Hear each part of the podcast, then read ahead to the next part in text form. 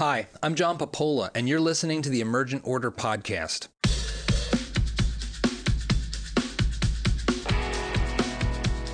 Okay, so this is an experiment for me and for us at Emergent Order. 10 years ago, we started our work with YouTube in the sense that, uh, you know, me and my business partner Josh and my other business partner Lisa, my best friend and my wife, um, released uh, Fear the Boom and Bust, which is the first video on this channel. And um, and so, in a sense, YouTube's always been my favorite platform. It's always been the place I turn to uh, when I've got nothing else to do, frankly. And so, it, it, you know, in this time where we're all stuck at home, and I'm a high production value kind of guy, so I'm always looking for ways to create content that's interesting. Uh, I thought, you know, we've underutilized talking to all the folks who've subscribed to the YouTube channel, and I thought now's as good a time as any to re-engage with people and and uh, and just sort of lift the kimono on some of the ways that we do what we do at Emergent Order and uh, and you know start being a, a little more experimental. And so that's what this is all about. So if uh, if my A7 III craps out, that's uh that's just part of the process. I think I've got it all rigged pretty well. Um, you know, I usually work with bigger crews than just me, but this is uh this is fun for me too. Uh, on a totally side note, you know, uh, when we first did uh, Fear the Boom and Bust, um, you know, I've always been a gearhead. So we shot it with the with Canon 7D, which was this new camera at the time, and uh, and so I, this is probably the most fun part of this kind of thing for me is getting to experiment with the technology and uh, make use of autofocus that actually works. And so that's all really fun. Um, you know, for those of you that are starting to log in, you know, I'm going to try to make this as interactive as possible. And uh, so I'll be paying attention to the comments.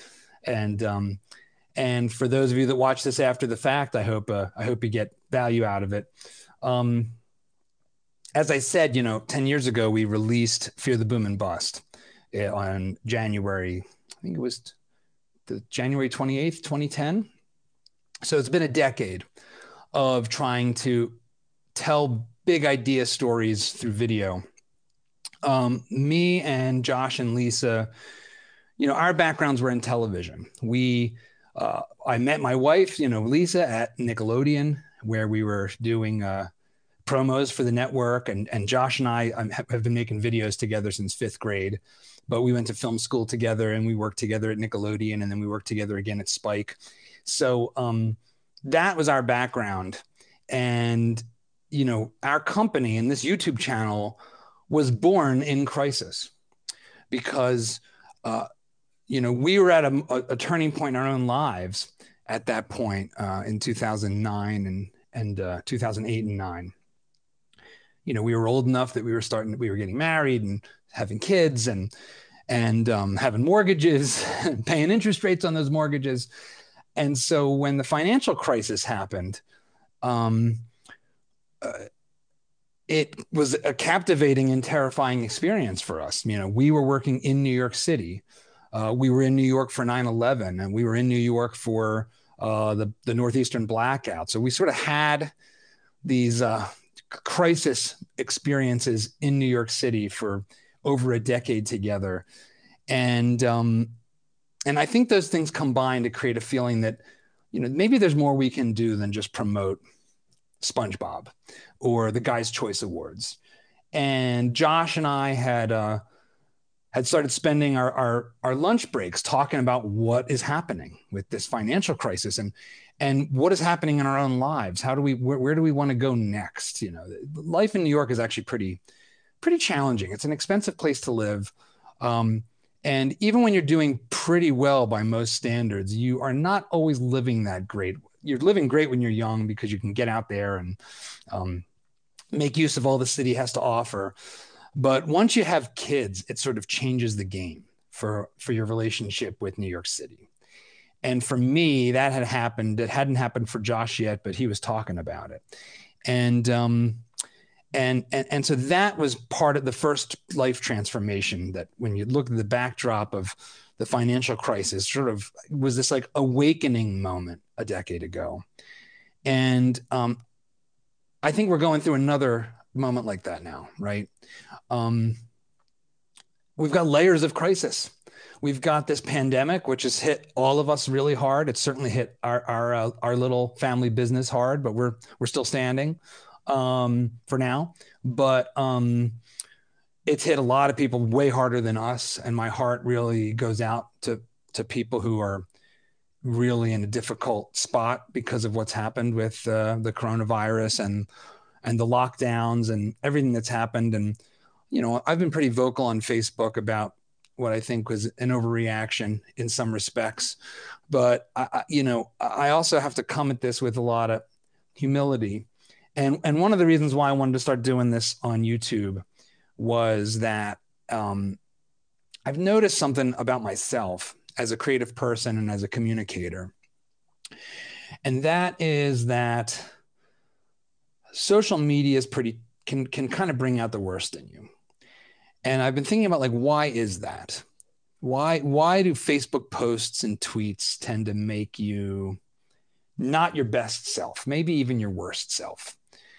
And um and you know what can we do about that and what should we do about it because these platforms are super engaging and they're they've broken down all the barriers to our ability to create content and to tell stories and to engage with audiences and to you know build livelihoods for ourselves in totally new ways that were only ever possible in a handful of um, opportunities before. And now they're open to everybody.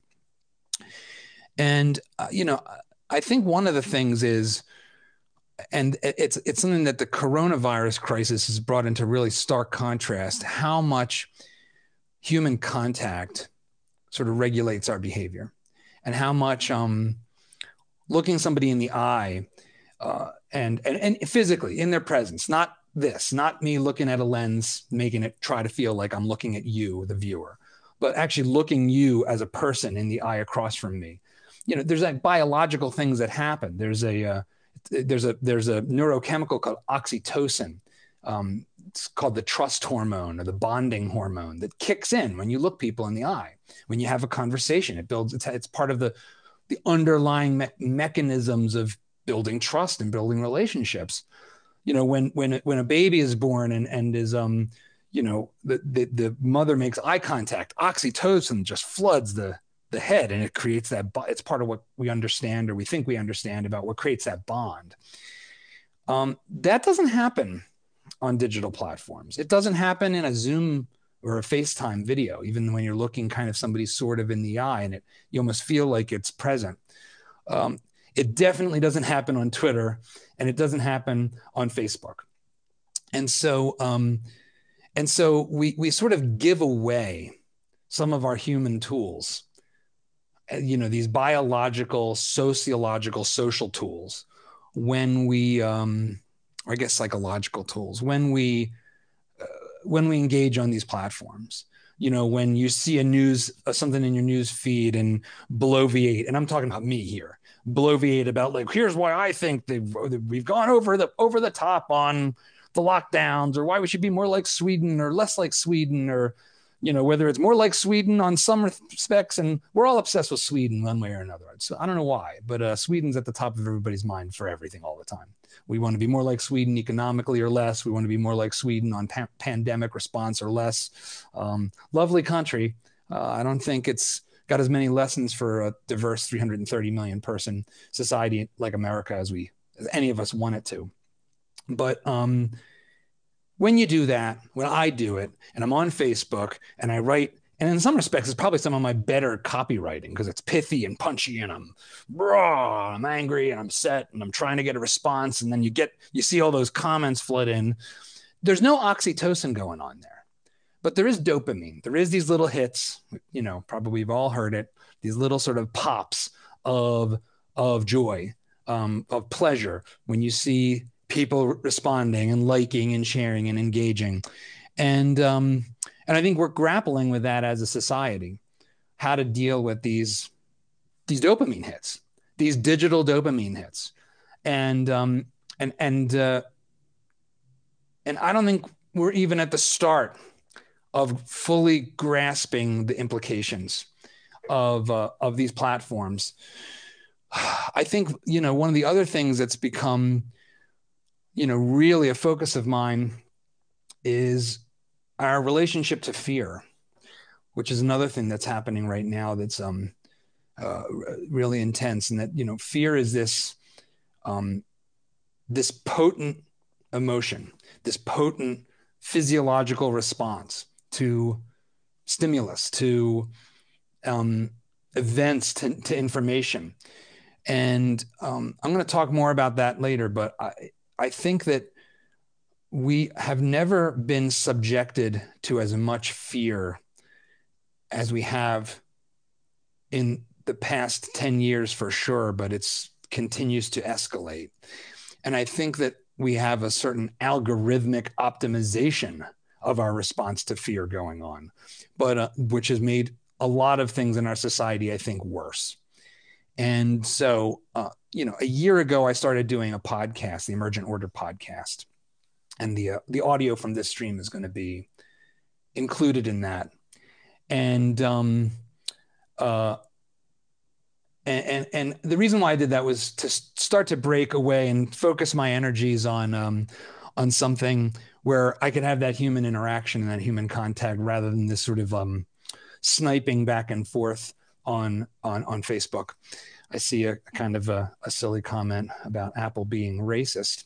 Uh, you know, yes, I've got the Apple logo. For any any of you that have known me for a long time, know that I am I am probably more obsessively fanboyish about Apple than I am about um, uh, economics. and um, one of the reasons why I started to get into economics actually was because um, I, I, always loved to debate. I've, I've loved the debate since I was a kid. And, uh, and my wife, Lisa, noticed that I was spending an unhealthy amount of time after hours engaging in debates about Mac versus PC, uh, which which is something that dates all the way back to high school for me. Before there was before the World Wide Web was fully a thing, you know, like AOL chat group, chat room, CompuServe type stuff. You know, just to date me, I'm 42, so I was around. My childhood didn't involve the internet. Um, you know, me and Josh would play video games that weren't connected to each other, so we had to be in the same room to play together. Um, and actually the funny thing was in, in a sense it was my first experience of sort of the zealotry of a convert because uh, josh and i built pcs together i was a hardcore pc all the way straight through college um, cyclone 8974 pc 100% well I, I'm, I'm with you at one level because we used to build gaming pcs when we josh and i went to penn state together and the um, the first um, thing we did when we got to our dorm. You know, this is 1995. This is like September 1995. Um, long time ago. Um, and 25 years ago. And we, uh, we, we, we had to find an Ethernet cable to what was called a patch cable. I don't know if you even still use that term, but it's an Ethernet cable with a twist in it so that you can connect two computers and they'll talk to each other so that we could play maybe it was Doom or Castle Wolfenstein or something connected with a high speed connection. I mean, this was the most exciting first thing about going to college was having fast internet. I mean, this was the era where a 56, 56K kilobaud modem, there we go. Yeah, crossover cable, um, where that was fast. Uh, and so, you know, all through college, we built PCs you know the other hobby i had all all throughout that because we were making videos f- since grade school maybe we'll even post some of those old grade school ones on the on the youtube channel as, as embarrassing as they are because we were doing sort of political commentary in high school really schlocky terrible political commentary in high school um uh but you know that was it that i was a passionate PC guy. I actually started off in computer science at Penn State, not in film or entertainment or communications. So I've always had this left and right brain thing going on. I started off in computer science, was a PC guy. Um, you know, Josh was all in going to film right from the beginning. I switched majors to film, and then we were in film school together and uh, made a bunch of like silly little college movies. What's amazing these days is when you look on YouTube, there are there are like g- middle school kids whose YouTube videos are better than our senior thesis film. I mean, the explosion of incredible creativity that's happened and that can be done entirely with your mobile phone um, is so sort of crazy for those of us that have kind of lived through, you know, 25 years, 30 years of technological change that's happened on this front.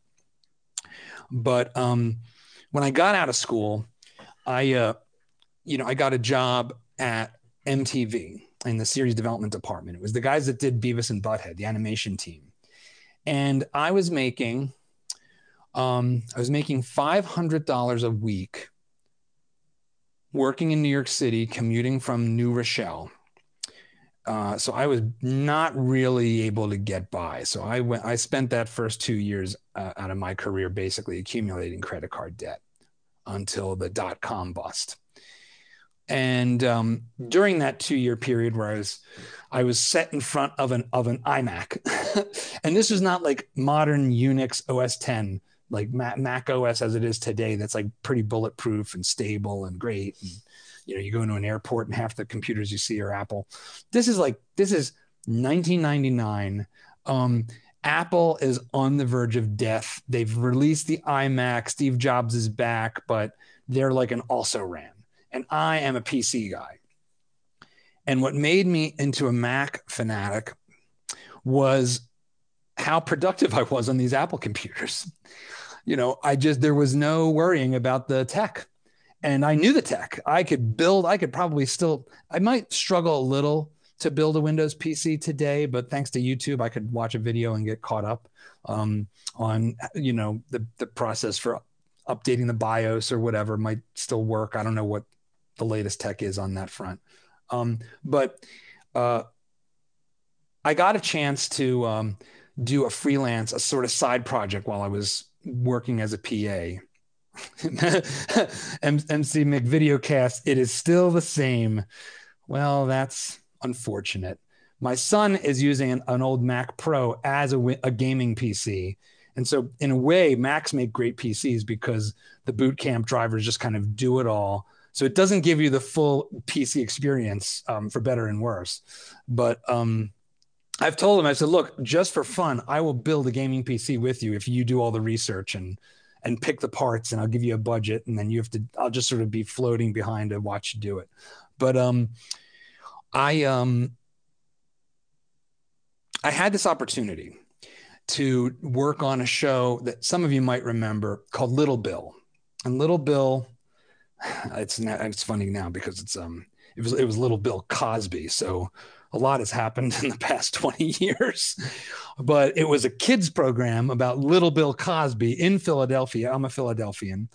Um, and it was animated sort of like the way South Park is. It was one of the early sort of puppet animation, digital puppeteering um, animated shows. Blues Clues did this, Little Bill did it.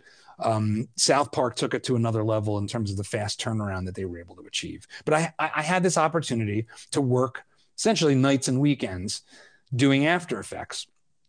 And there was a test that they gave prospects for this freelance opportunity. It was an After Effects file where you would, um, you know, have to animate Little Bill like walking along in a scene. And um, there was this, there was a technique for called mouth replacement, which I'm weirdly still good at doing, where you know you nest the way if, if you've never seen it, Adobe After Effects, it's it's it's sort of like Photoshop in the sense that there's layers of graphic elements. And then the way you can animate characters, and I think this has gotten a lot better since I used to be good at After Effects because I'm no longer good at it, or I'm no longer up to date, is you sort of take all these layers the head the the body the uh, upper arm lower arm wrist and then you sort of associate them with each other and it become this like puppet where you'd move the arm and then you could move this part of the arm and you and you could also like replace parts. So if you're getting the lips to sync you'd have a bunch of different mouths and you'd turn them on and off and it would I think the term is phenoms the, the little like ah ooh mm, mm, like you, you know five or six of these and you could make a lip sync happen. And so that was the other part of the test. Well this is a total diatribe off to the down the rabbit hole i've gone already but um i brought this fight this test home. Um, they were Macintosh files and they wouldn't open. They wouldn't open partly because they didn't have file extensions because the old Mac OS didn't use the dot JPG um, or didn't need to use them. It had sort of an invisible data for what this type of file you had. And Windows PCs didn't know what to do with these files, and on, and so that's that was problem number one. But problem number two is when I went to actually try to like fix the files, get the get the After Effects project to open, my Windows PC crashed, and I spent the weekend not trying to animate Little Bill, but reinstalling Windows. And um, and so I didn't get this opportunity, an opportunity that actually would have uh, made it so that I wasn't going into deeper and deeper debt every week. And because you got to remember, 500 a week is um, is not a lot of money. 500 a week is $26,000 a year. That's um, that's in New York City. And after tax, it was something like 320 grand a week, $320 a week. Um, so that was pretty tight. like the idea of like $15 minimum wage when I think about where I started at, at the bottom of the barrel at MTV is uh is um lesson number one of live streaming turn off your phone um uh, that was, I mean, that this was like a super important moment for me. So th- even though I didn't have any money, I found a way. To, I, I, like, I basically bought a a G4 uh, Mac on credit card and switched it home and like said goodbye to the PC and never looked back. And I've been a, like an Apple um, acolyte ever since. So all of Emergent Order runs on Apple Tech. Um, it, it is pretty bulletproof, and there are things about it when it comes to just basic workflows that I just would defend to the end. And I know Apple's had ups and downs, and they're not a perfect company. And um, th- th- I love this shirt first of all because it fits me, but um, but uh, uh, also like Josh actually got this because he went and gave a talk about our our movie The Pursuit that he edited in Final Cut Pro 10 at the Apple campus, and so he got this at the Apple campus. And um, you know, one of the highlights of our time at Nickelodeon actually was uh, we got to be given a quote executive briefing, which was over um, maybe overstating our role at Nickelodeon at the time, where me, Josh, and our other college buddy Jeremy, who was working with us, and another producer, uh, director Quasi, got to go to the Apple campus, and we met Bud Tribble and the guys behind Final Cut and QuickTime, and I actually got to see Steve Jobs and um, and Jonathan Ive walk through the one infinite loop hallway. Uh, like you come into the original Apple campus and there's like this big vestibule with this high arched ceiling, and they came out of this uh, elevator off to the side, and we're sort of huddled with like the QuickTime nerds talking about I don't know what. So Jobs and and uh, and Ive come out of the elevator, and um and and I make brief eye contact with Steve Jobs, and uh, and my response is as is a window into my goofy nature. Because here's what I did. I literally, I literally waved at him like like a goofball, and the engineers and everyone around us were like, "What is he doing? Why is he doing this?" Uh, I didn't care. I didn't work for Apple. I, you know, I know, I know he had a wrath that he could uh, rain down upon you, which is not a quality I think is um either necessary or valuable in business. I don't think you need to be a tyrant or a terror to get good work out of people. I don't. I think that's a bad way to go, but um, I think it's one of the worst things about the aftermath of Steve Jobs' un- unbelievable success is that some people actually thought that his his his weaknesses were a strength, um, and uh, you know, but nonetheless, that's sort of the that's the Apple. That's my passion for Apple. I have like this passion engine, and its first target was Mac versus PC first for first for PC, then for Mac. And so I have the zeal- I know what it means to have the zealotry of a convert. So um, zooming all the way back, my you know my wife Lisa um, sees me spending all this time, and she says, "Look, you've got to find a more productive." something that advances your interests more than like being essentially like free PR for Apple. I mean, I know you love Apple, I know it's fun, but there's got to be something else you can do with yourself. So I started um, I started listening initially to history books actually because I had this massive commute. and I listened to the Ben Franklin, uh, a Ben Franklin biography, um, and realized, wow, like I didn't like history in school, but history is actually pretty amazing. You know, textbooks are not fun or interesting. They're dry and horrible, and you have to, you know, memorize dates and and um, every, like everything about school to me has kind of been turned into put in a blender in my mind over the years. But I came to really get excited about first about American history and about the founding, and I read the David McCullough, Adam, uh, John Adams book, which became the HBO series with um, uh, oh, the actor's name is escaping me, Italian actor. He's in billions now. But um, so th- so I'm I'm putting my brain to use, and the financial crisis starts to happen, and so I um I turn that energy into economics. Um, I was I, I had started to become interested in Ron Paul, and so my cousin Bill, who's my Facebook sparring partner, um, said, you know, all the stuff you're reading and what you're saying, you kind of sound like a libertarian. And I was like, oh, that's interesting. He's like, well, do you like Ron Paul? And I was like, I don't know who Ron Paul is. Uh, this, this he's 13 years old at this point. He's known he, he knew more about politics than I did when I was in my 20s and or 30s, and um, and he was like 13, 14 years old. So, um, you know, I Google Ron Paul, which was actually like a bit of an early meme in the 2006 2007 time period google ron paul and and like it was through that that i found out about friedrich hayek. And hayek had this story and of, about what happens that causes these booms and busts. And that story sounded a whole lot like what we were going through. And that was that you know essentially um, excessively easy money, so the Fed sort of printing more money than it should, uh, causes um, this distortion in the economy, at, at, like across the entire economy, uh, where you get you get a kind of boom of investment in projects that aren't actually sustainable. They don't mesh with the real needs of where people are in terms of their desires to save and invest and their incomes and their plans you get this sort of distortion, like a ripple. Um, and that interest rates are one of the ways that that process gets rippled out. So if if you're in 2005 and interest rates have um, have come way way down because of um, easy money, in part from the Federal Reserve. Well, what happens when interest rates are low? Well, it's cheaper to mortgage homes. It's cheaper to borrow money on expensive projects. And so you get this boom and then the question is, well, why does why can't the boom just go on forever? Why can't you just keep printing money and let the boom keep going? And the reason was that as um uh, as I think either Mises or maybe Roger Garrison says that, that, you know, or maybe it was Murray Rothbard. These were all people I was starting to read.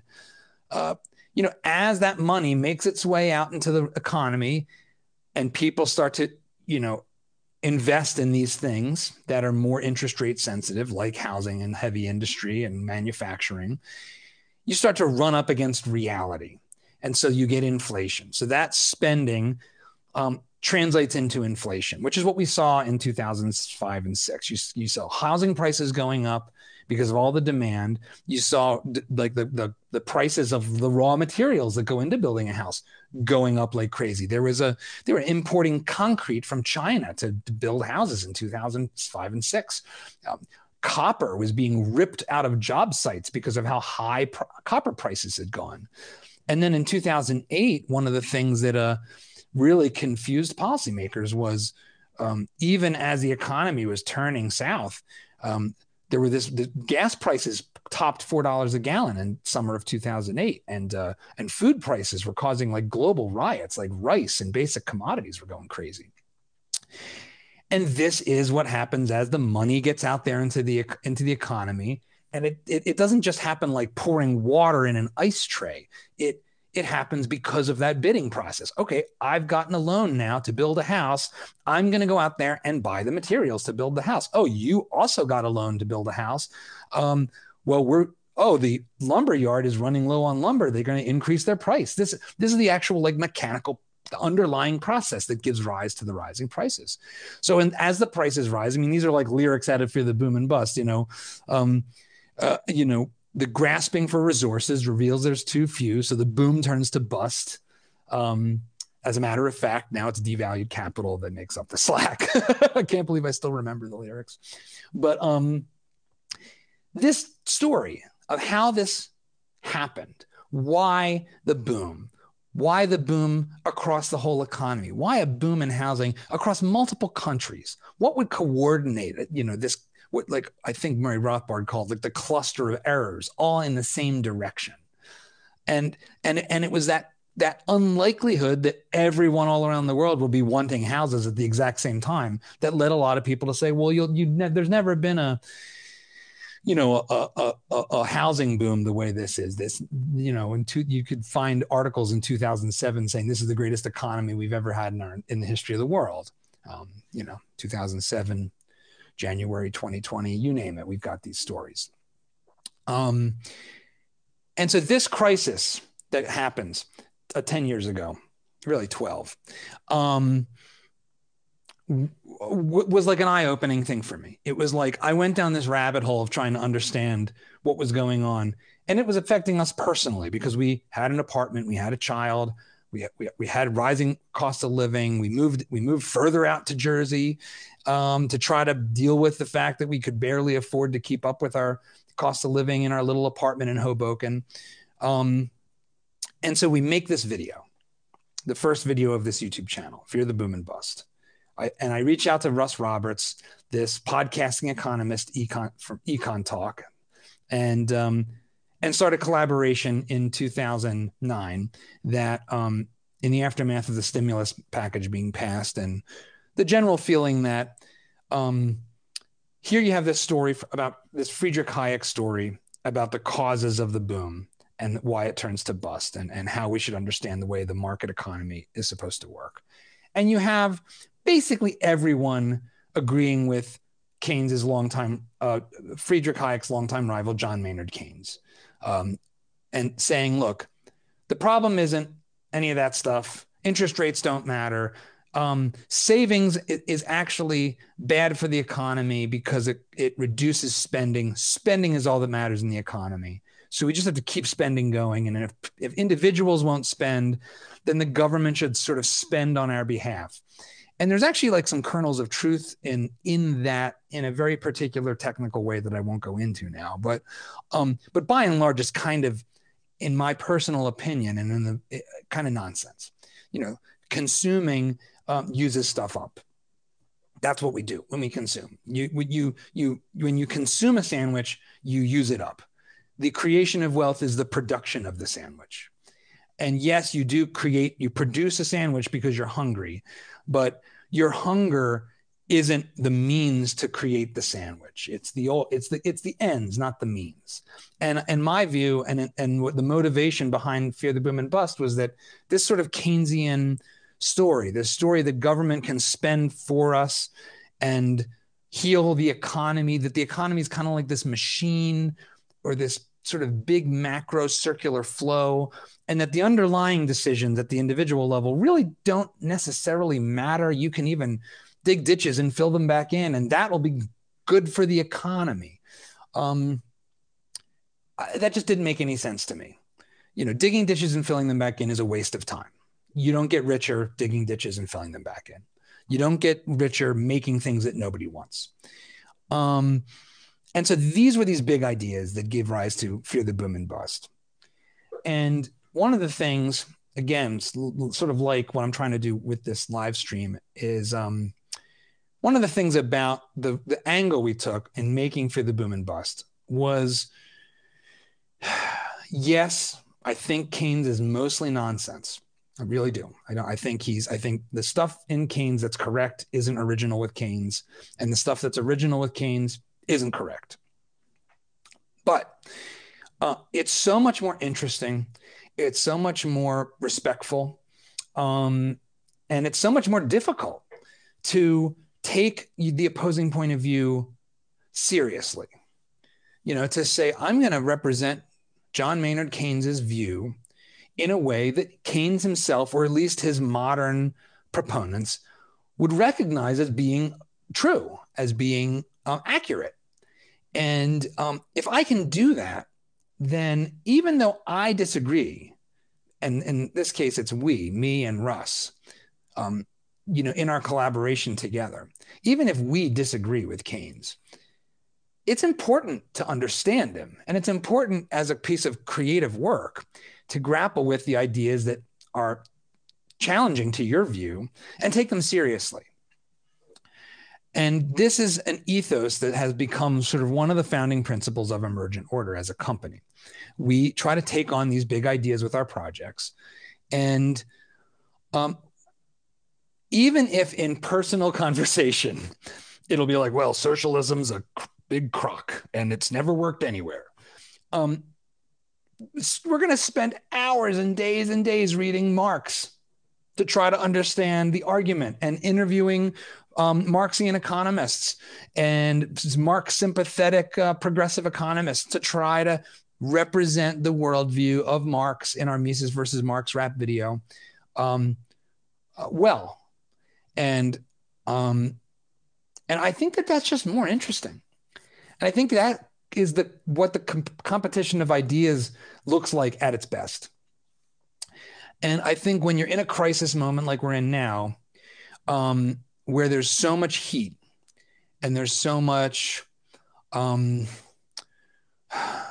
so much anger, so much fear, that it's this is one of the things that we have to try to find a path back to, is a path to um, understanding.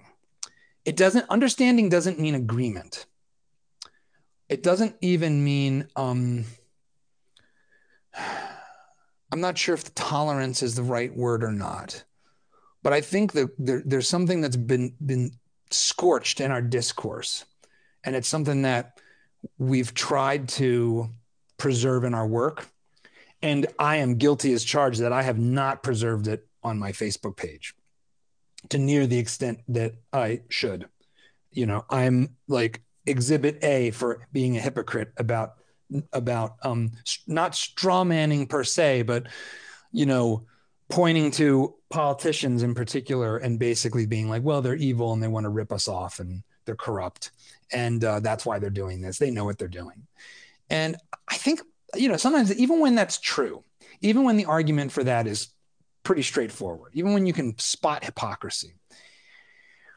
I, I don't, I've never really met anyone that um, was insulted into agreement um, or was backed into a corner on their ideas and changed their mind under that pressure.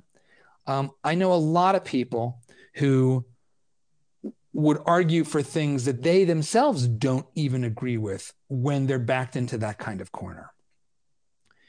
And um, and so I think that that's one of the founding principles that we've tried to that we've tried to live by in our work. You know, uh, I'll give you an example. Um, our first feature film uh, is called At the Fork, and it's about the way animals are raised for food. And um, the way this project came about um, was it was through personal passion, and it wasn't my passion.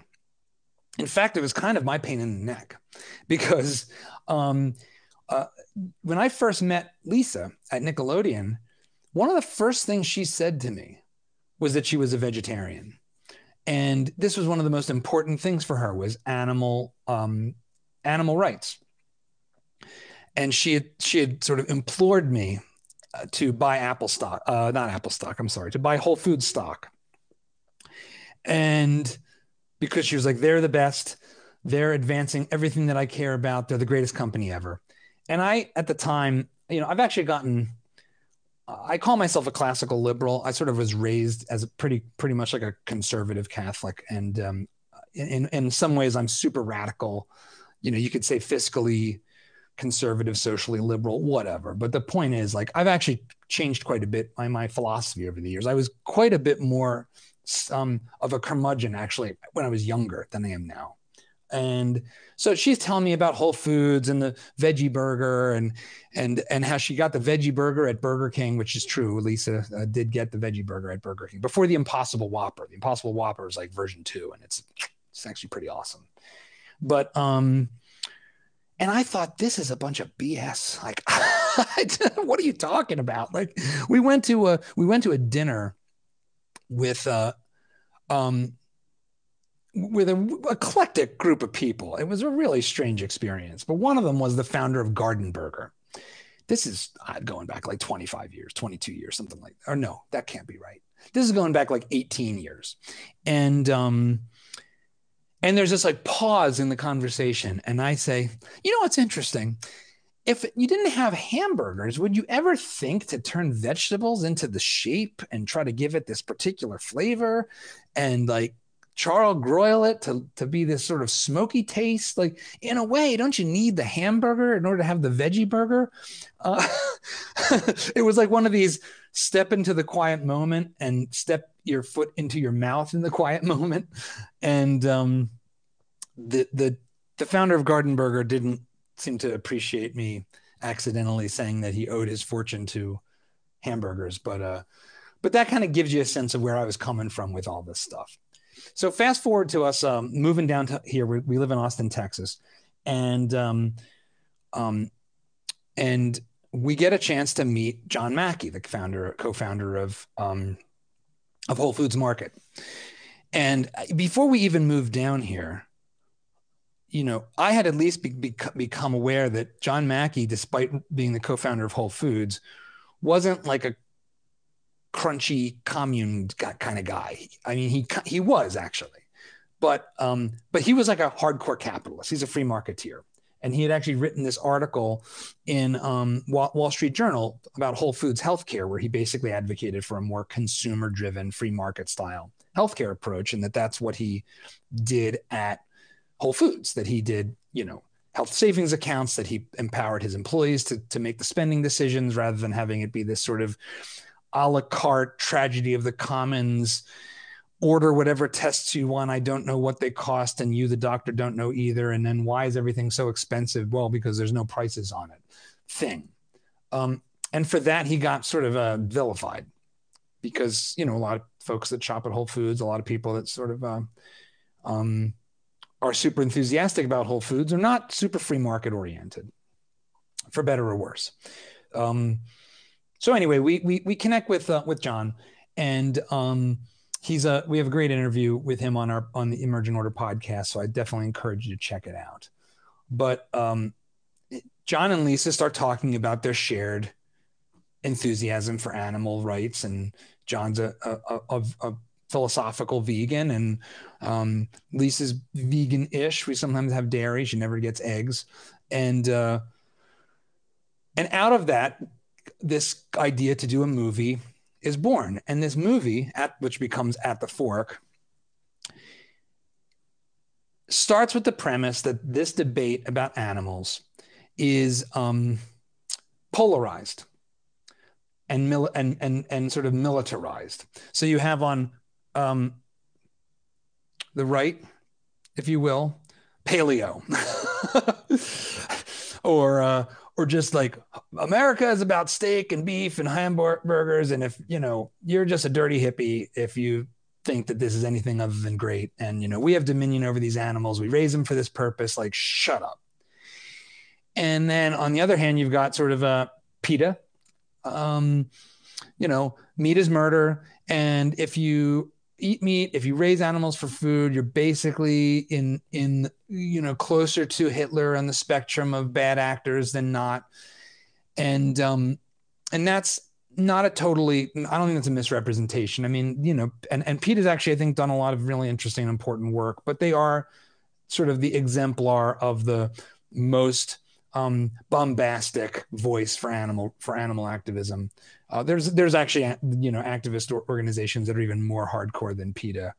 Um, I think you know so I don't mean to pick on PETA here in in any way actually, but um, but there, but you have these two sides, and even in the world of like movies about food, you have like forks over knives and um and and and and and and and various things that say veganism is the is the way to go. And I think there's a pretty strong argument for that on a lot of fronts, including health.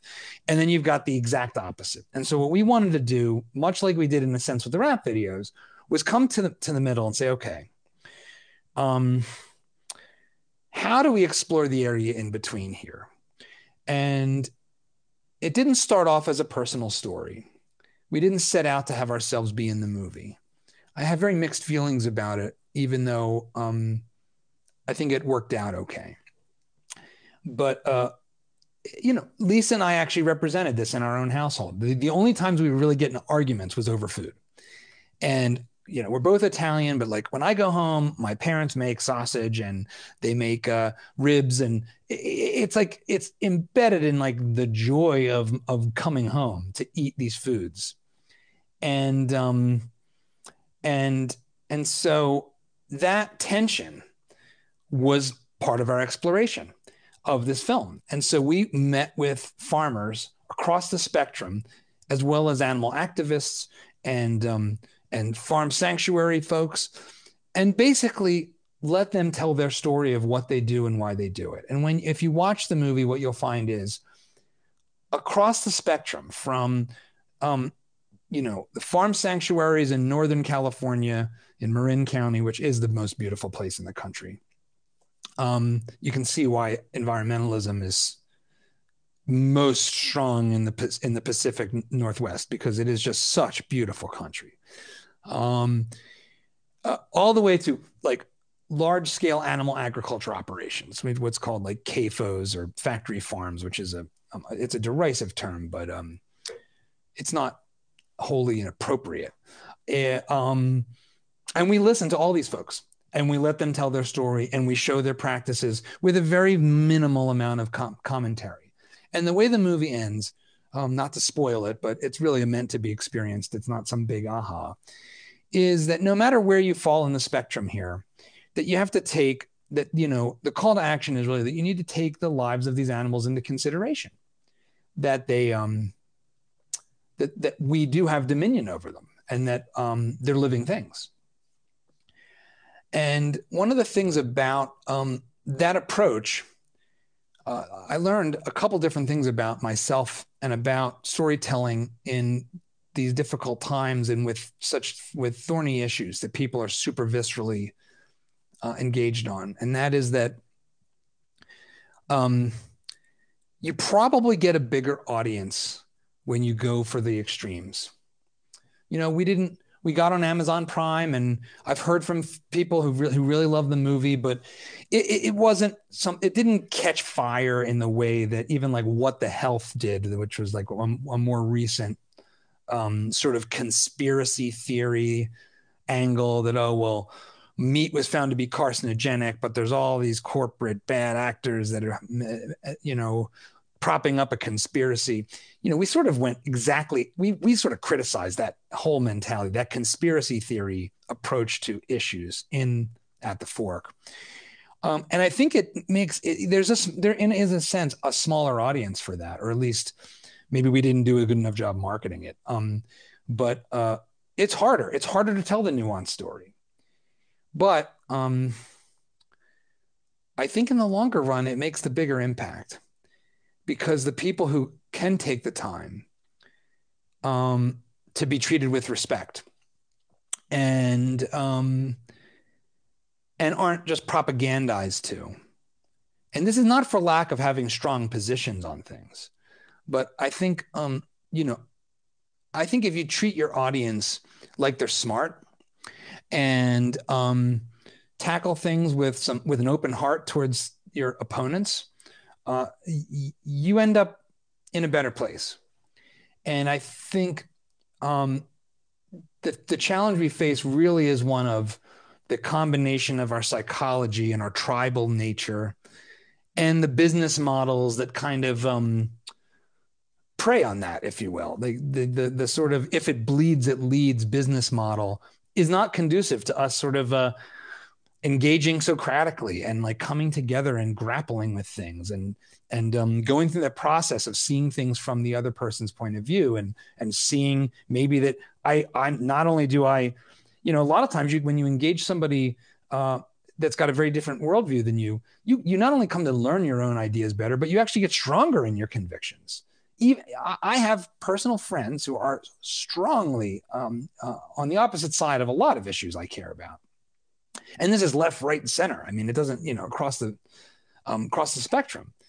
Um, I think you can maintain that, and you can actually have a richer life when you um, t- make that effort and you know that's so that that's like the ethos of eo that's that's our the ethos that we try to bring to the projects and um and it's interesting because one of the things is you know we are we're not um we're not principally like a youtube channel in a lot of ways. We we're we're we're, we're a, a production company that um tells stories uh, for both clients and sometimes for you know originals like with with either either through investors or like with with Whole Foods and the Humane Society of the United States who invested in um, at the fork or or a nonprofit partners like our se- our second major um, documentary film The Pursuit that we did with Arthur Brooks and the American Enterprise Institute.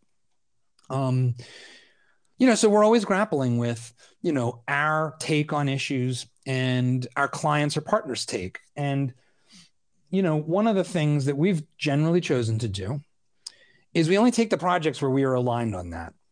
So we turn projects down quite a bit. Like if somebody comes to us and wants to do something that doesn't align with our values, we just say, I'm sorry, this is not for us. And so, um, you know, I, I don't think there has to be a conflict. You know, uh, Upton Sinclair has this great quote to paraphrase something to the effect of a man will not understand what his paycheck depends on him not understanding.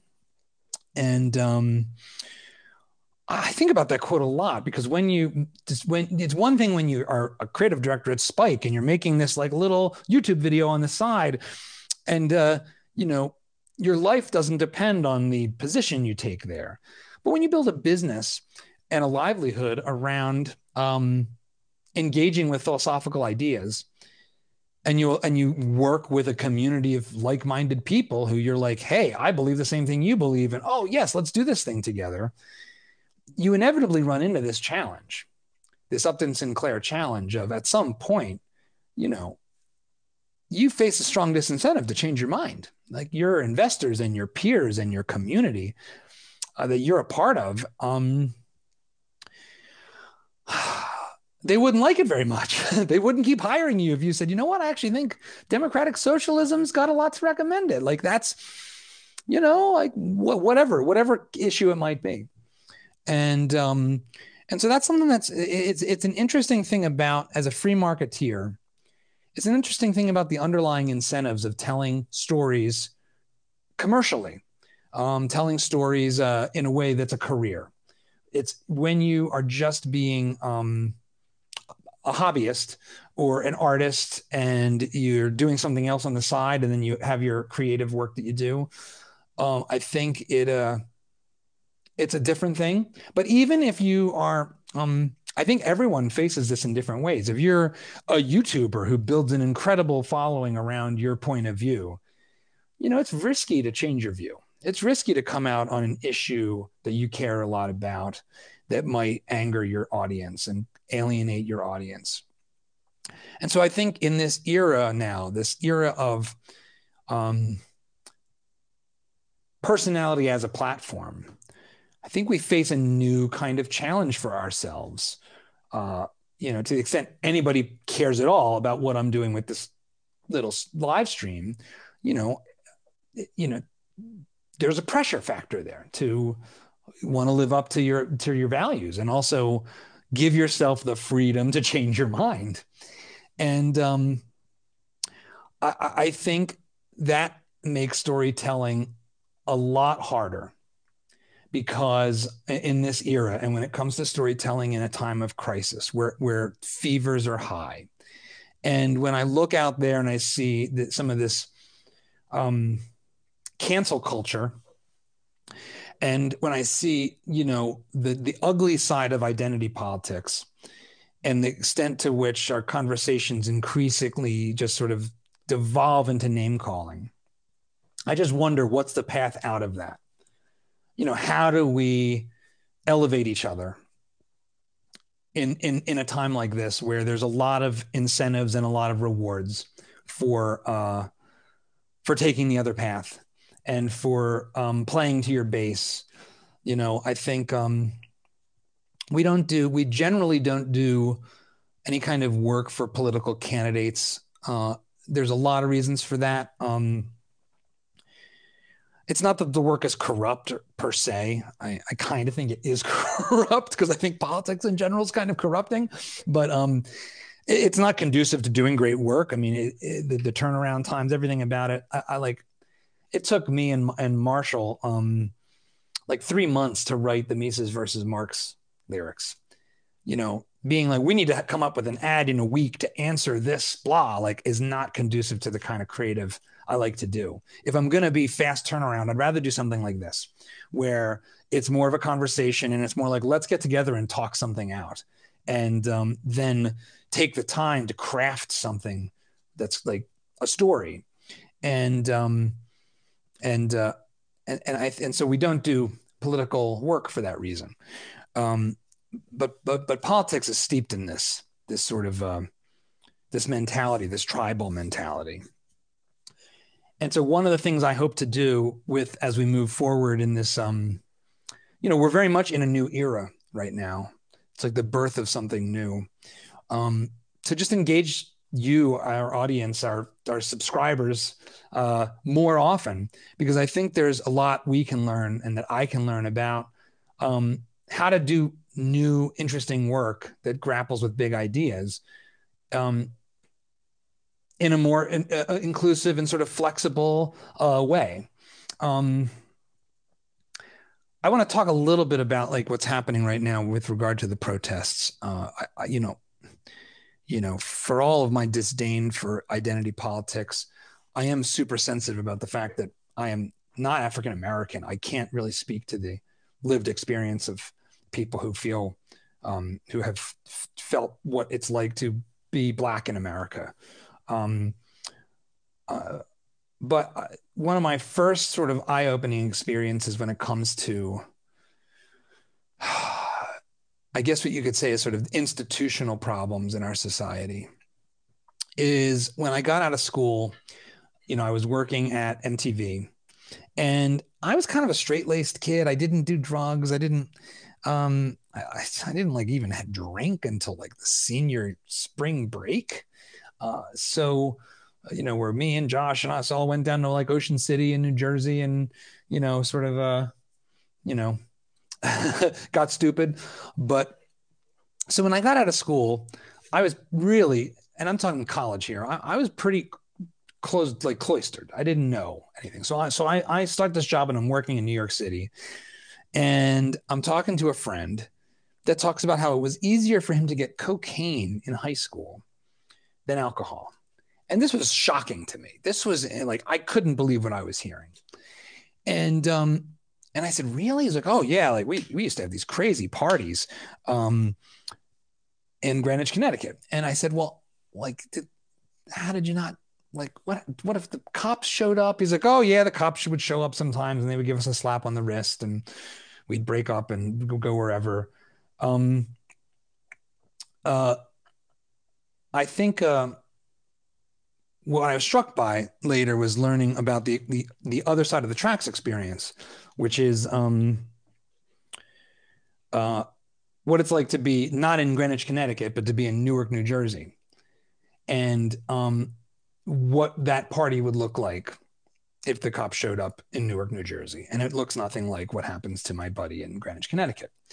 And for Mike Anderson, who's just joining now, um, uh, you know, what exactly is this channel? Seems to cover a lot of things. So, Mike, real quick, um, we, uh, if you're dropping in in the middle here, it's a long and winding journey, but uh, I'm the CEO and co-founder of Emergent Order, and this YouTube channel is our is our company's channel and we create content that you know explores big ideas. We've done a lot of work around macroeconomics and and and uh, and the debates about the future of the economy.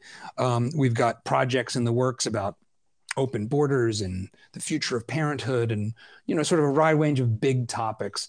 And so this is my first live stream and sort of a uh, a video diary if you will about some of the thinking that goes into the work we do and and just t- touching on some of this current events which is not our main sort of emphasis. We tend to try to look a little bit bigger than current events but but anyway i digress so I, I, got that window into in the war on drugs being sort of systematic in its application and biased in its application. And I know that that's that's only like tangential to the experience um, that's uh, that's taking place in the protests today. And um, and all I can say is, you know, I really do stand with the people who are peacefully advocating for major change um, I wrote a Facebook post, and this does speak to what we're all about and the kind of ideas we like to explore. So, um, you know, when I started to do economic, to get in economics, one of the first fundamental ideas that kind of was eye opening for for me, and is in Hayek, and is, he's in it's in Mises, and you get pieces of it in the in the two videos, in the three videos, I should say, um, as well as in our movie uh, The Pursuit um, on Netflix. Yeah, that's right um, with Arthur Brooks is this sense of um, trying to understand the world through the eyes of the individual. And um, and and so when you you know economists call this methodological individualism, and what it means is you have to grapple with something that's really hard to to grapple with, which is the idea that we don't choose, only individuals choose. So when you talk about things like institutions, and when you talk about institutional forces, or when you talk about America does, or America thinks, or America wants, um, at one level, we all kind of know what this means. Like to say, like America wants change, or um, uh, you know, China does does X, but um, at the basic level of trying to like understand the way the world works, those statements are kind of nonsense. There is no mind that is America that can want or choose or be. Um, what what there is is Americans, and there's 330 plus million Americans that all want different things, and um, unique things. And so the way you need to understand reality, I think, is to drill all the way down to the individual level and say, well, how do I think about what individuals want and what unlocks individuals' potential and what holds individuals back? And and this is methodological individualism. This is like one of the crowning, one of the foundational concepts underneath, um, you know, the, the, economics and philosophy of some of the work we've done, like the, the philosophy of Hayek and Mises and and and and Thomas Sowell and Milton Friedman and others, is, is to say, start at the individual level, start with one, and try to understand what's happening at that individual level. And um, and I think the challenge we face when we when we when we make generalizations about groups, whether it's the police or whether it's about different ethnic groups, is um, we really undermine the um, uh, the dignity of the individuals that are part of that process. We are making broad generalizations that, you know, don't, that are quickly falsified, you know, that you can quickly po- poke holes in because every generalization, even ones that have a fair amount of truth in them, um, don't hold up to any amount of rigorous scrutiny. And, and, you know, that would be my plea, plea for the, what comes next when, when it comes to policies around all, everything we're dealing with right now, whether it's the police or any any which any which way, um, is that I think we just we just have to not overplay our generalizations about other people and not treat groups like monoliths. Um, and, and I think that that, in a way, is sort of the heart of the philosophical debate between a classical liberal and um, folks who, in one way or another, I think do find inspiration in in the sort of framework of Marx. You know, we did this this rap video of Mises versus Marx, and um, uh, we tried real hard to represent Marx's arguments fairly. And Marx was this um, polemicist, and I thought Mises was the perfect counter to Marx because Mar- Mises was also strident and sort of a polemicist. And they too, and, and this methodology issue is at the heart of that debate because Marx is fundamentally analyzing things at the level of class that classes act, that classes have interests, that it's the workers versus capitalists, bourgeois versus proletariat, um, you know, black versus white versus male versus female, gay versus straight. And that class mentality eliminates the possibility of treating people as individuals because your individual individualism and your individual perspective on the world is um well it's subsumed by the group and mises comes at comes at this and says and he spends the first 100 pages of human action talking about this um um, epistemological approach is to say no that's not the way choices get made that's not that's not the that's not what's going on in society. That's not the mechanism here. There is no blob class proletariat in some battle with uh, with the bourgeois. That's the that, that's that's a story. That's a story that's being told. That is linguist work. That's the work of of of, of words, not of reality. Um, and I think that's that's the thing that scares me the most about how do we tell stories in a time of crisis like this because um, when our stories uh, sandblast individual dignity and um, and take those shortcuts, uh, we head straight to Bedlam, and we we head down a road that is well worn in the 20th century of dehumanization. And so, you know, one of the things that I've been struck by and that um, has started to really inform the kind of storytelling and the kind of projects that um, that we're trying to pursue as we you know evolve our company and try to find ways to make the biggest impact we can with our work. And in a very real sense we're a mission driven company. We don't just exist. I mean, I could, I'm, I'm sure we could probably make a lot more money going off and working for some big tech company than doing what we do at Emergent Order. But um, fundamentally, I've become much more interested in sort of the underlying psychology of um, of the decisions we make and the way we come to the the things we think about. You know, one of the um, there's two books that have had a huge impact on on the way I think about um, America and where we are in the world.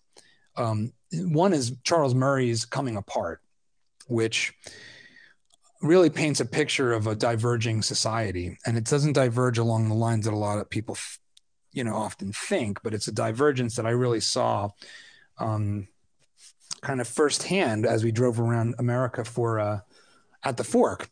And that is like, you know, you really do have a, we do have um, two different cultures that have emerged. Uh, one is, um, sort of a cognitive elite class, people who work, don't work in physical, you know, uh, you know, physical manufacturing and physical things, and and are live in towns like Inez, Kentucky, um, in towns like Austin, Texas, or Montclair, New Jersey, or New York, or DC, or Los Angeles, or the San Francisco Bay Area.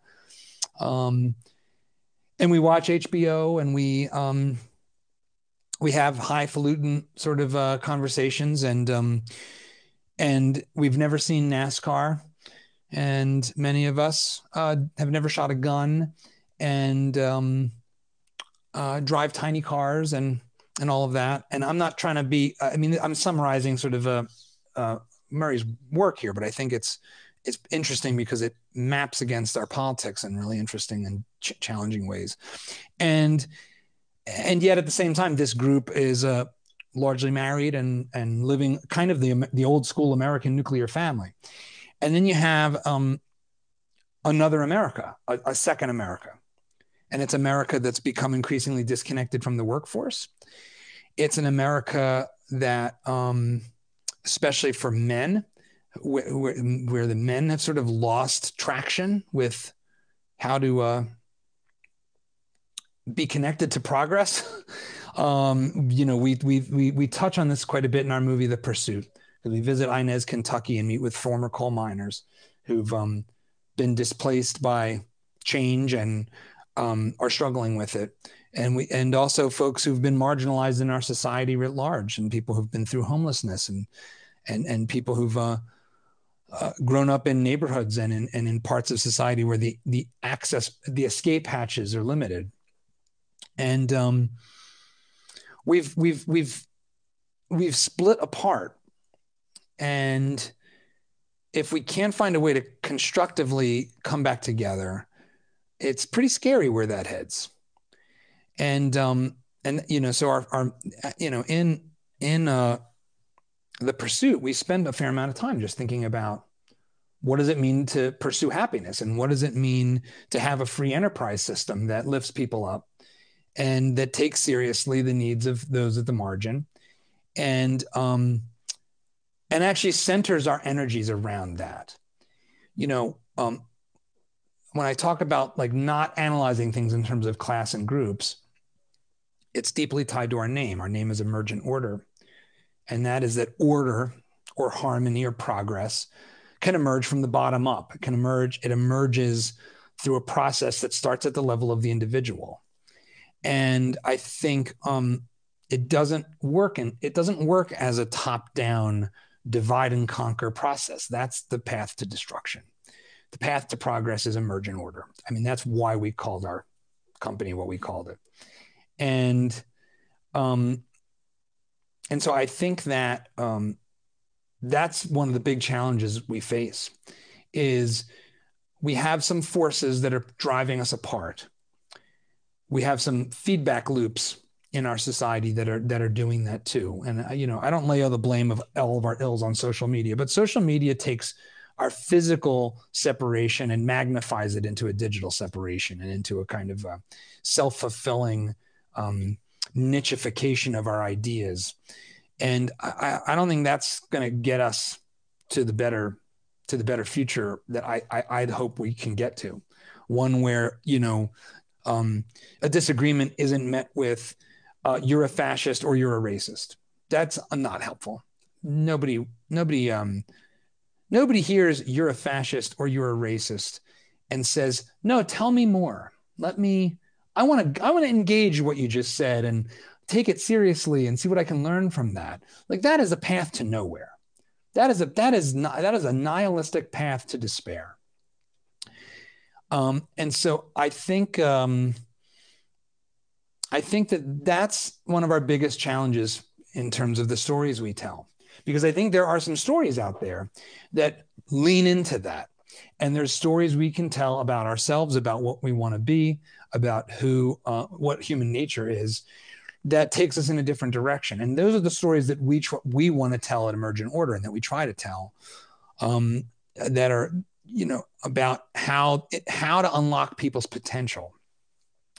And i know we've been going now for um you know a little over an hour. I'm going to talk about one new project in particular. Um, and that's because i think that one of the things there's a couple forces that are at work right now that um, i think have magnified the strife that we're experiencing i think the biggest thing that's magnified it is the fact that we are plunged into a depression by COVID 19. You know, that was a powder keg that was set up to burst. But, um, and, uh, you know, the police brutality that's been happening uh, was the perfect spark to light that, light, light a fire. But I think there's deeper, there's, there's deeper forces, psychological forces in the country that we need to really take a, a close look at. So, um, one is this culture of fear we're, we've become a scaredy cat country. Um, and, and I have seen that manifest in a very particular way. And, um, and the way I've seen it manifest is through parenting. I'm a parent. I have a 15 year old son. And he's, um, and I've seen the seeds of our, of our current challenges in the cultural shifts that have, have happened um, in his peers. And so I I've been working on a new film project about the way uh, we the way we raise our kids and and the way that's changed, because what what's happened is, and I, and and I'm still grappling with how widespread this is because it's certainly concentrated amount around um, middle and upper class for sure. I don't know how much. I'm still grappling with to what extent these changes have um um manifest in, in working class families. And I think there's other challenges if you're, you know, really at the margin and you're the working poor, you're, you know, really at, at, at the edge of poverty. And that is, um, you know, and I've, I've interviewed several podcast, um, podcast guests about this, uh, Lenore Skenazy and Peter Gray and, and Greg Lukianoff. And so about a year ago, I read, um, uh, The Coddling of the American Mind by Jonathan Haidt and Greg Lukianoff. And in that book, they start with the question of what why has college campus um, become this hotbed of protest, specifically around uh, um, you know the, the the sort of shouting down of dissent. Why has why has what has traditionally been um, a a space a safe space, if you will, for freedom of expression and for alternative voices, you know, the sort of 60s Berkeley mentality.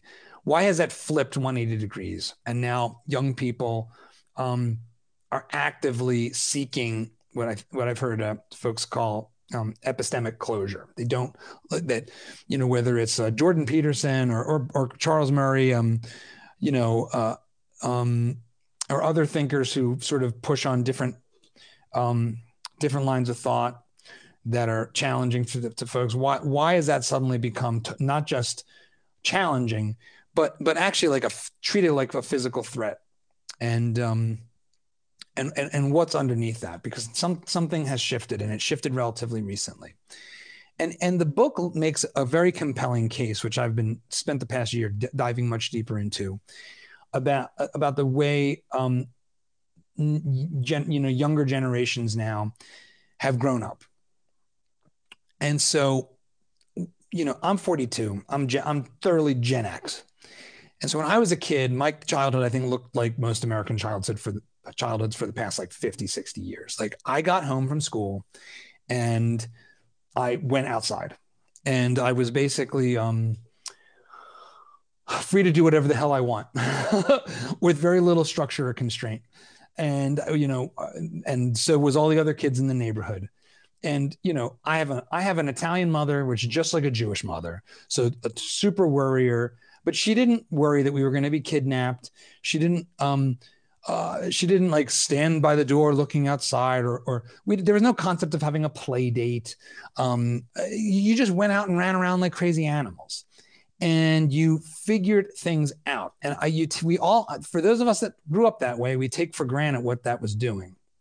But what um, Peter Gray, this incredible psych- psychologist, um, writes about in detail in his book Free to Learn, and you can hear about it more in our podcast, is that um, that freedom, that free play, is how we actually learn. It's how we learn to be functional people. And that it's it's where we get early safe bumps and bruises that not just toughen our skin but teach us how to interact with others. It's where you know you invent a game and you have to build consensus to have the little made up game take place. And if it's too draconian the other kids aren't going to kids are not going to want to play it. But if the rules don't work and or if you're um you know they won't want to play like it's very hard to invent a game and have and have a bunch of kids that can run around and do something else like stick in it and play. That's one lesson. Um you know you're kicking you're beating each other up. I mean I, I, say this as a boy but i mean boys and girls together you're having little spats and little scuffles and you're surviving them and you're learning that you can survive adversity. And this can sound like a privileged thing. And i think in many cases i think it is a privileged thing to say that we need to learn how to survive adversity. It sounds totally tone deaf in a world where there are poor people um, dying in the streets unjustly. and say like i think there's more than enough adversity going around. And i and, and in a very real sense that's unquestionably true. Guilty is charged to, to to draw attention to that. But there's also it's also true that we have lots of different problems happening simultaneously in in our society and they all matter. And i think this one matters a lot because what what um, what i've sort of come to to see and what i'm exploring in this new film is the ways in which our fear as parents has translated into um, a a real sense of of fragility as a, of in young adults. There's increasing levels of suicide and depression, of anxiety and despair um, among my son's peers and uh, all around the country and and in, and in the broader mostly English speaking West. And um, and there's and that has combined in a way that I think is quite toxic with a culture that is, I think, well intended, but that is um, a different kind of powder keg, and that is the culture of, of, of victimology, the sense in which being a victim is not merely a, a something to be uh, concerned about, something to have to confront when you are a victim, but that it's a badge of honor and that it's actually it's actually a, a mentality you should lean into and that you should integrate into your identity. And I know a lot of I know a lot of people who have been victimized, and in in many different ways, physically, sexually, um, uh, economically, and um, and every strong person I know who's overcome these adversities has said that embracing being a victim is the path to hell. And you see that this is an insight that is most people really understand in other contexts. So if you are a parent of a child with a disability, um, you know and the social workers that focus on this know that the number one thing you should be setting out to do is help encourage independence, not victimhood, not dependence. Um, that that is the, that is a muscle that you have to flex and learn from, and and that it's essential to uh, to um, to progress and uh, this is the same is true for people who struggle with um, drugs and alcohol, who also I have many people close to me who have suffered through that. And, and that that sense of overcoming your identity as an as an alcoholic or or what or whatever to a person who has that. You are a person first. You are an individual first. You are not an alcoholic. You are a person who struggles with alcohol dependency. Um, you're not an, a convict you are a person who has been incarcerated that your you know your identity isn't wrapped up in any of these things. Um that, that this is this is an, an essential uh i think it's an essential ingredient to human progress. And it's an essential part of the psychological um grappling that i'm and increasingly doing with our projects and with just trying to think about how to make the world a better place and how to communicate that and how to tell stories about it. And the interesting thing is, like, I got into this stuff around economics, and economics does a terrible job of confronting these challenges of identity and of um, personal motivation. Uh, it treats them like kind of like an uh, like a uh, like a, an assumption. Like, a, like a, there's a utility function and, and why, why you're motivated doesn't really matter. In fact, um, motivations are sort of trying to understand motivations are like the in some ways the antithesis of of um, of economic logic because it, it it's saying that intentions matter. You know, and the road to hell is paved with good intentions. And in some in, in many domains, your intentions don't really matter, your outcomes do. But when it comes to storytelling and when it comes to trying to think about like the human condition, our intentions matter a lot. You know, we um we don't judge characters by the outcome in a story. We actually we judge them by their by their intentions, by their motivation. You know, a recent example I gave, and I realize this sounds like I'm jumping all the hell over the place, but um, the movie John Wick is like the perfect example of this to me because John Wick is a um, is a murderer. He's a paid assassin. He's a bad guy. And in all three movies, he goes about killing other murderous assassins. But we root for John Wick as the hero and the other people as the villains. Why? Like why do we why do we why do we vote for John Wick as the hero? Like if you're if you're still if you're still paying attention, like I pop a comment and why do you think John Wick is uh is a hero? Like why is he why do we interpret him as a hero? I, I, I'll say what I think, and that is that it's it's all about his motivation. It's all about he is the hero because um he loved his dog and he loved his girl, and so uh exactly yeah, Cyclone's got it. Um, and also organically squared. Is it because he wants to quit? I mean, I think that's the, the, these are all things.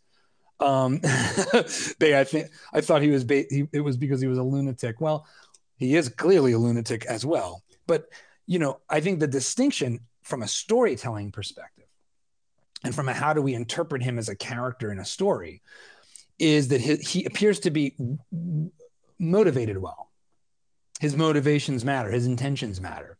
So he he decided to leave the the guild or or whatever it was called behind and stop doing contract killing and he found a girl and found a dog and and so he had sort of turned the corner and when his house is burned down and his dog is killed and he goes on a murderous rampage to avenge it, which is probably a little over the top as far as uh, proportionality.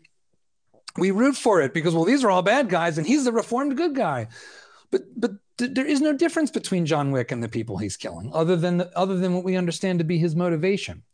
And I think this for for classical liberals like myself, for people who look at economics and they look at sort of public policy and they look at these debates around these big subjects, um, we cut across in this way and, and get confused about how to think about storytelling because um, at one level, you know, and you could say identity politics plays into this that like your motivations are what matters your identity like who you are matters are you a good messenger or not are you um, well intended are you um, or not. And if I don't think you're well intended, I don't have to listen to anything you say. That's not an intellectually rigorous position to take. That's not a that's not good economics, it's not good rhetoric.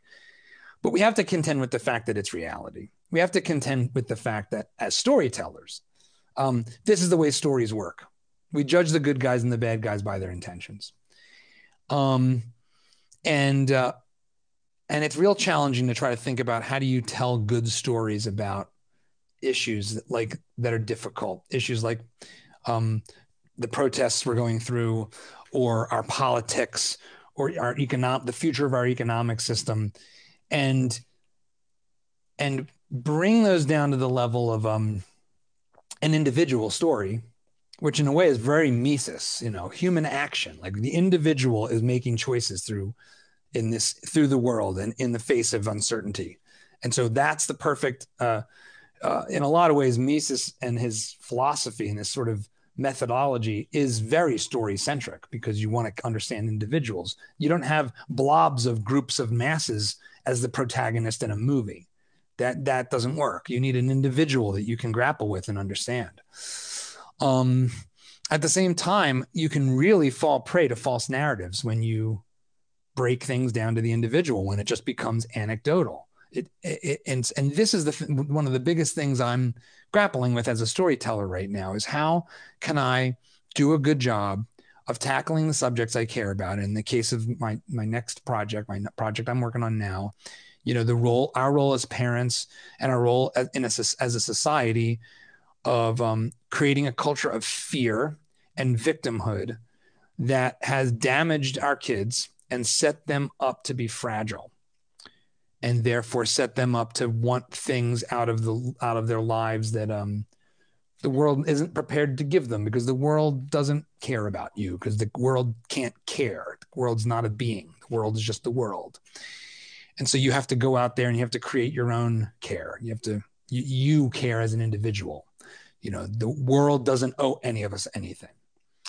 Um, you know, how do you grapple with that story and tell it at the individual level?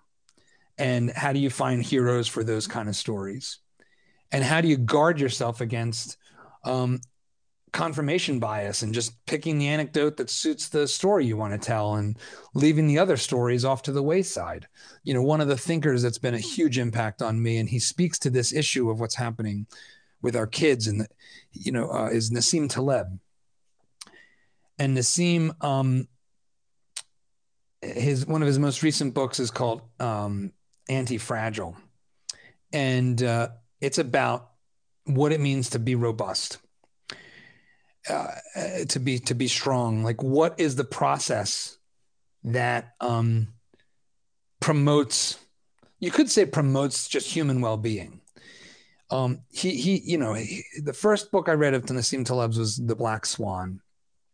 And um, he in it he points to a lot of things that are important for us to understand about ourselves and about our nature. And, and the way that we sort of um, misperceive probability and the pro- and the, and the likelihood of big risks.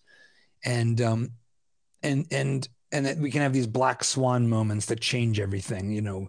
This covid-19 pandemic is maybe a black swan moment. This um uh these protests and this movement that has gained momentum might be another black swan moment. But um you know one of the one of the recurring themes through his writing is the sense in which what we should want out of our out of ourselves out of our institutions which is this weird word institution but our our organizations the rules of our society the rules of the organizations that matter in our society is um, anti-fragility.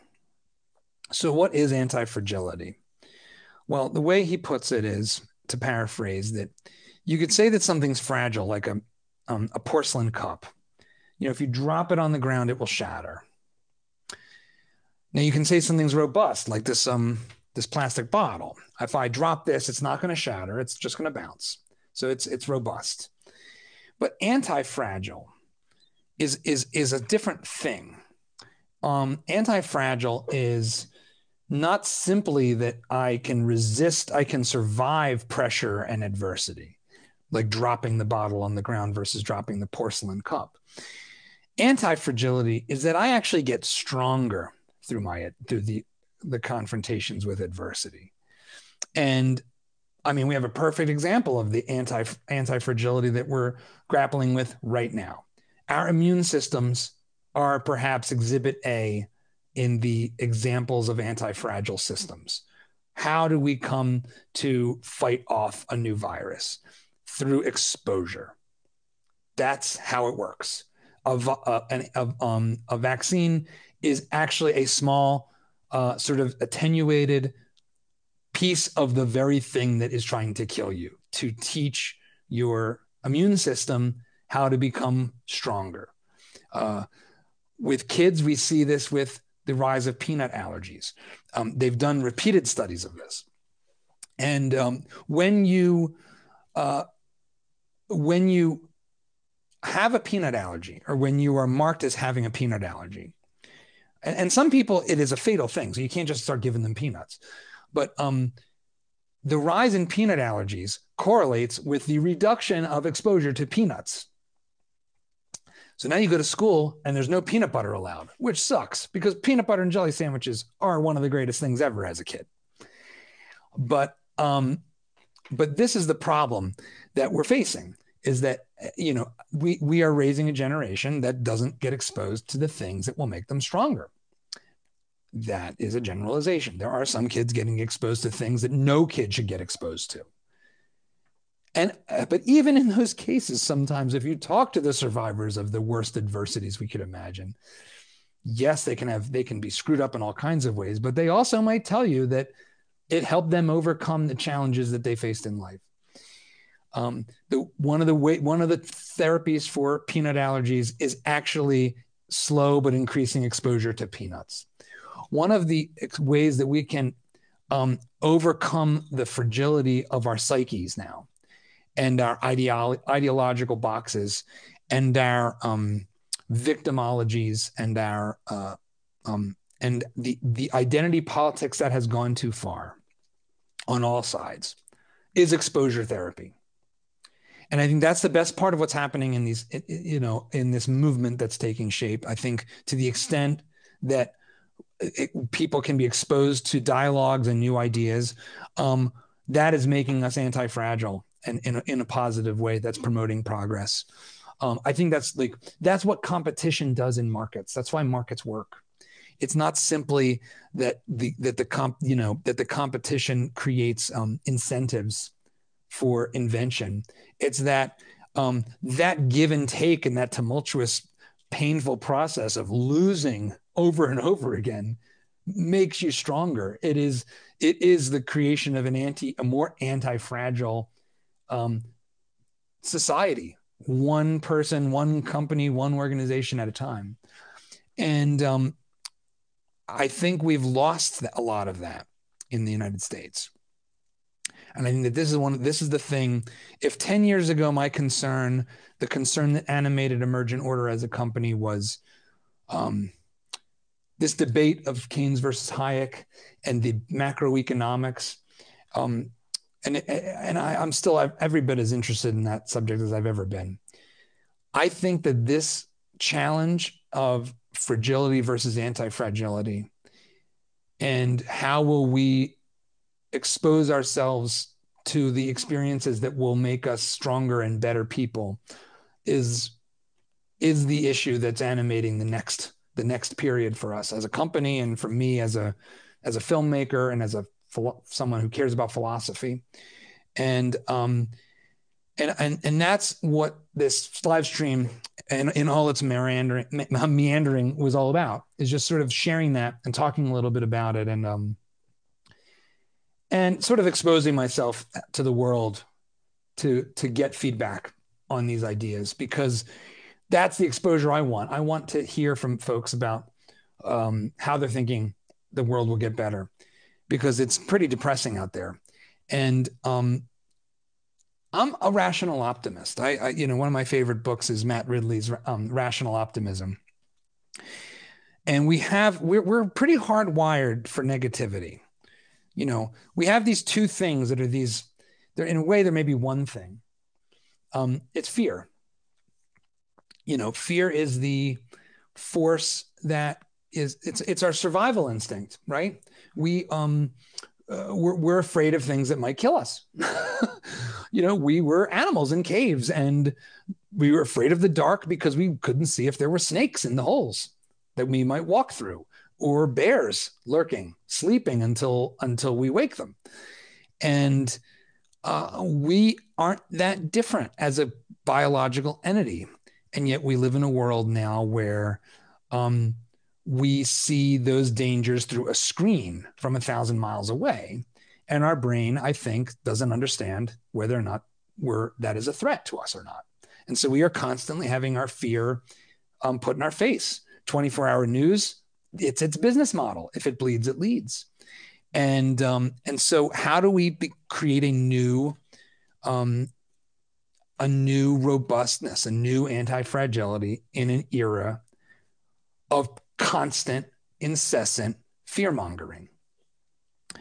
I, I, don't really know. I don't know the answer, but I know that uh, I know that we, if we just keep leaning into fear and demonization, I don't think the country survives in the way that I would hope for it to. And I say this as a parent more than anything else. And um, I don't think our relationships survive. Um, and, and so that's the stuff that um, we're trying to grapple with and it, you know it doesn't sound like the stuff of a company um, uh, but we're a weird company and um, and i you know i think that that's uh, that's where the future lies for us one way or another we have to grapple with these things um, i left uh, i left TV behind because I thought there was an opportunity to apply the sort of creative skills of promoting TV shows to something that mattered more. And it's not that TV shows don't matter, um, but they don't matter quite as much as this this stuff. Um, before we uh, sign off, I'm going to take a look and see if there's any comments um, or anything that anybody would like me to touch on here, since we do have this interactive platform function. Um, any, anybody, anybody got something, something for me to opine on before we uh, sign off for the day?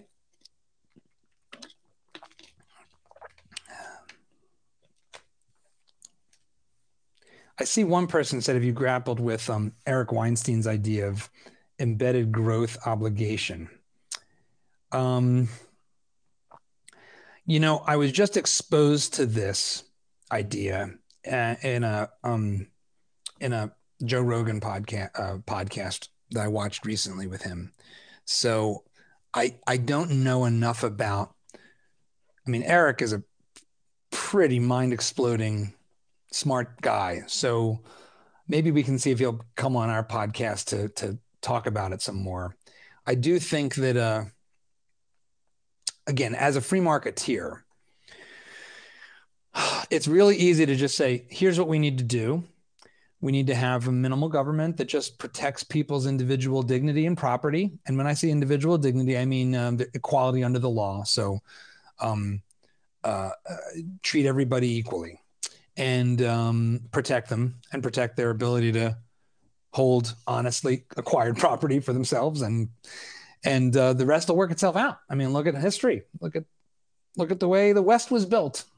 Um, uh, you know, obviously, there's plenty of people say no. The West is built on a slaveocracy um, and and a lot of other ter- terrible, horrible things. I would say that's all of human history. Um, uh, not unique to the West, and the West actually escaped that by things like the Magna Carta and the elevation of individual rights above petty tribalism. But um, I, I don't think that argument holds a lot of sway outside of a small systems thinking group and that's a real challenge i think i think anybody that calls himself a classical liberal or a liber- libertarian has to take that challenge seriously. If if your ideas aren't persuasive, um, uh, how are they going to get out there into the world? How are they going to manifest in reality? And so, uh, you know, maybe this is um, not a real answer to the question of this embedded growth obligation or the Eric um, question, but I do think he, I do think what I remember of him, what he was trying to grapple with was like, how do we have a, how do we have a, a capitalism that doesn't kill itself?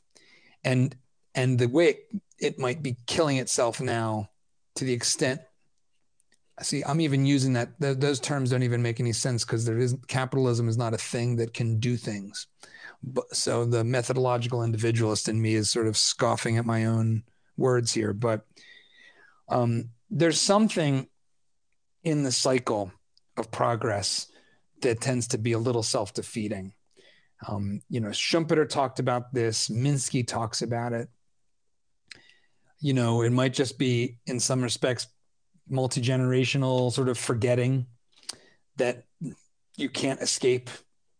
Um, I don't know. I don't know what the answer is. I think, uh, but I, I think ideas still matter. I mean, that's why I'm trying to do these projects and, you know, get out there in different ways. Um, let's see. I mean, I think uh, I think the one. I guess that here's the thing. I'll end with. Um, one of the other projects that I'm working on is uh, taking my good friend Bryan Caplan's book Open Borders and turning it into some kind of film. It's a graphic novel. It's on Amazon. I strongly recommend it. It's um it's a vociferous advocacy for effectively the kind of the kind of open borders that built the United States up until roughly 1924. And America is an incredible experiment. And um, one of the things that is the most exciting and unique thing about being an American, from my perspective, is we've managed to hold together as a pluralistic nation of immigrants. And um, that is very deep to me. It is one of, I think, the two magical inventions of America. I think the first invention of America that was special was, and I think it was somewhat accidental, uh, federalism, this sort of competitive collection of states this, that can try things and you can vote with your feet while still being American. I can say New Jersey is um, an oppressive environment on a lot of fronts. So I'm going to pick up and move to Texas and I'm still an American. And that's a kind of diversity that makes us stronger as a, as a nation. And I think that uh, our diversity and the plurality of voices and cultures, there is no one American culture. There is no one um, American ethos, um, other than you know my my friend and film collaborator Arthur Brooks says we're a nation of ambitious riffraff. You know my uh, my family goes back to barely literate Southern Italian immigrants who came over as teenagers with nothing and um, built a family out of that. And uh, and were um, subjected to all kinds of trouble along the way. And obviously, not everyone in America was brought here voluntarily, uh, and we grapple with we grapple with the echoes of that. I definitely believe we do to this day. But I think what made America special and why I really chafe at um, narratives and stories that attempt to say that America sort of stands on fundamentally broken foundation is that I don't think there is any other society that has sought to incorporate um, so many different people and done so so successfully.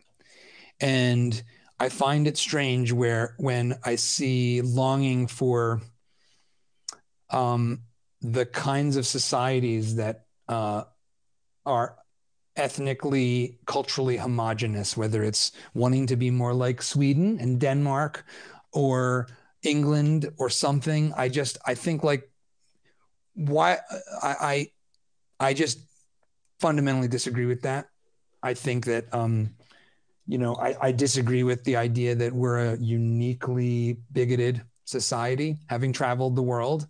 I think bigotry is a universal, disgusting human quality, and that like so many things I've talked about today, bigotry is subject to anti fragility. And the more you expose yourself to other people, um, the more anti, the more um, not merely tolerant, but the more exciting and the more accepting you are of, of diversity. And we see that in a lot of ways. We see it in the fact that um, I'm here in Texas and um, Texas, by and large, is a very pro immigration state, even as it is a red state. And that, you know, whether it was George W. Bush or, or Rick Perry, you know, they're Republican um, candidates who were very pro immigration. And, you know, and that is that is the anti fragility of exposure. When you are exposed to other people with different experiences, different points of view, and whether or not they have different skin is part of the process, but is not the most important part um, it makes you better. And I think that that is the America that I care about. And so um, I want more of that America. I, I don't want us to splinter and f- collapse and, and, and crack up and come apart. I want us to um, find a way to let order emerge with diversity and with um, dignity and love and so I think I'll sign off on that. I think um, for those of you that stuck through this for so long uh, and got any value out of it, I thank you. I, you know, definitely if you if you're li- watching and listening and haven't subscribed to the podcast, do that. We are going to keep doing uh, this kind of stuff and having these conversations here on the YouTube channel, and um, and uh, we're going to keep sharing what we're working on because it, it it's a new world in media land and and I think it's exciting to um you know share what what's going on before it's before it's a finished product it's it's a new thing for me to do but I think it's exciting and I think it might open up new opportunities to and new collaborations to be discovered So um, I uh, I thank you for tuning in and um, look forward to the next one. Thanks a lot.